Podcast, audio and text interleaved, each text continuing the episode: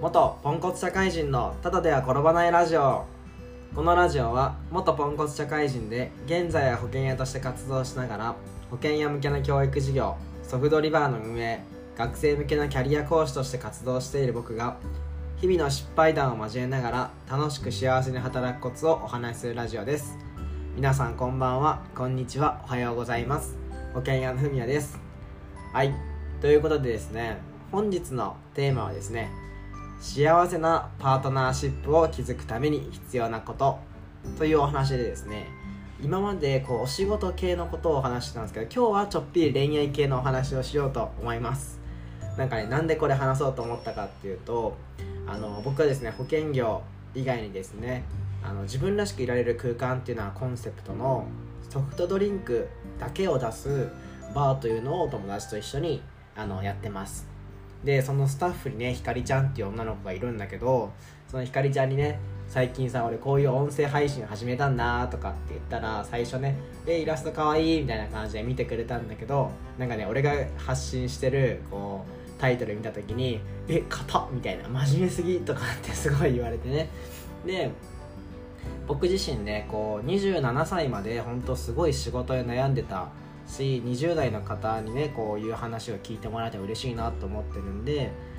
まあ、そういう話をねひかりちゃんに相談したら、まあ、やっぱ20代のね人に向けて話すのであれば真面目な話もいいけどちょっぴり恋愛だったりとかそういうのもあった方がいいんじゃないですかっていうアドバイスをもらったので早速取り入れてみました。はい。ということで今日は恋愛系のお話をしてみようと思います。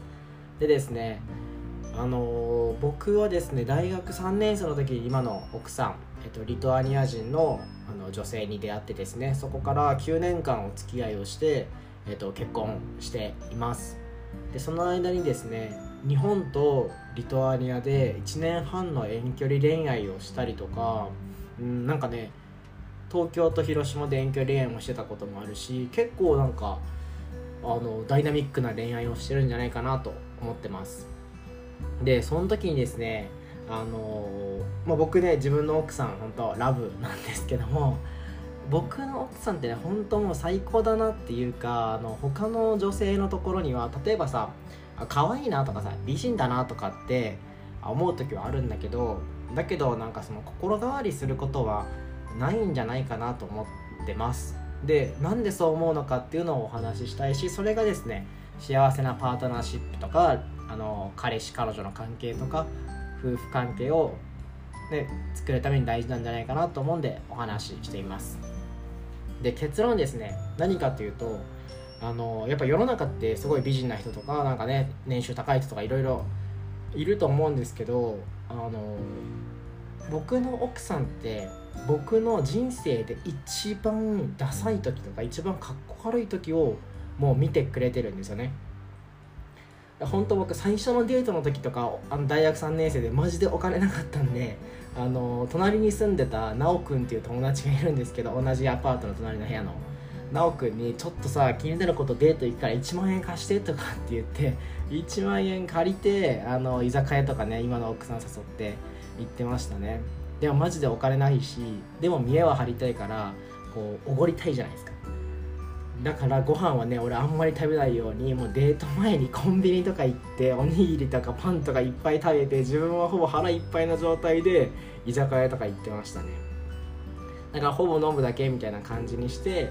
あのー、僕の奥さんはねあんまりご飯食べない人だったんでこうおごったとしても会計は3000円ぐらいで済むようにみたいな感じであのめっちゃ努力してた時期があります。それとかあの社会人になってからもめっちゃねほんと仕事苦しくてちょっとこう気持ち的にもね塞ぎ込んじゃう瞬間もあったし本当俺ダメだみたいな瞬間もすごいねあったんですよ。で保険業界に入って本当にねお金がマジでなかった時もあったしまあ仕事でねこううまくいかないとかいろんなトラブルで悩んでる時もあったんですけどやっぱそういう自分の一番ダサいところとか一番こうダメな瞬間を僕の奥さんも見てくれてるんですよね。で本当変な話ですけどこれからじゃあ僕らが離れることがあってじゃあこれから新しい恋愛をしますってなったとしてもですね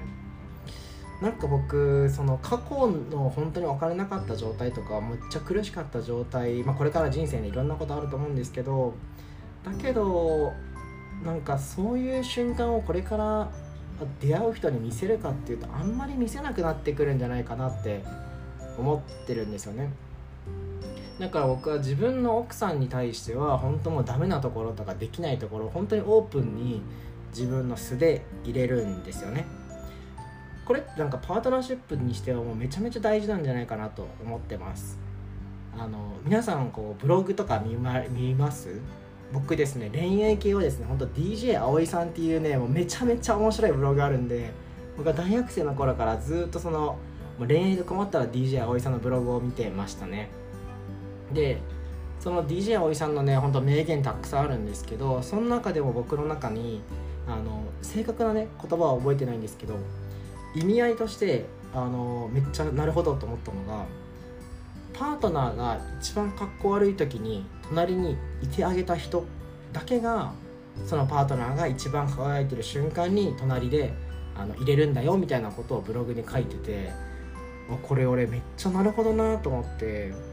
だからなんかねあの人成功してるからとかなんか年収高いからとか逆にね男性から女性の場合は美人だからとかなんかそういう理由で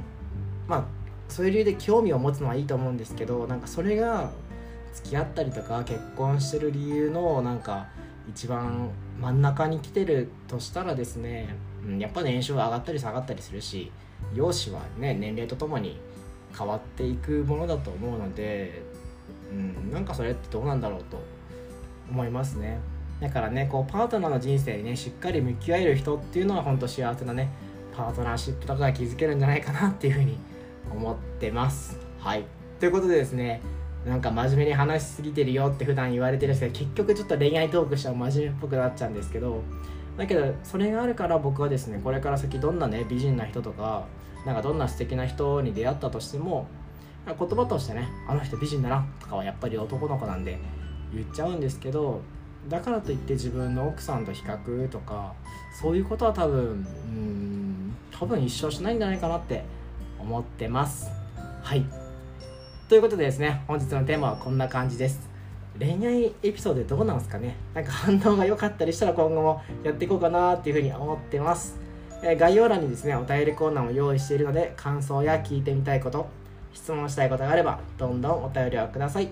ということで皆さんの夢や目標がどんどん実現しますように。それではサンキューバイバイ。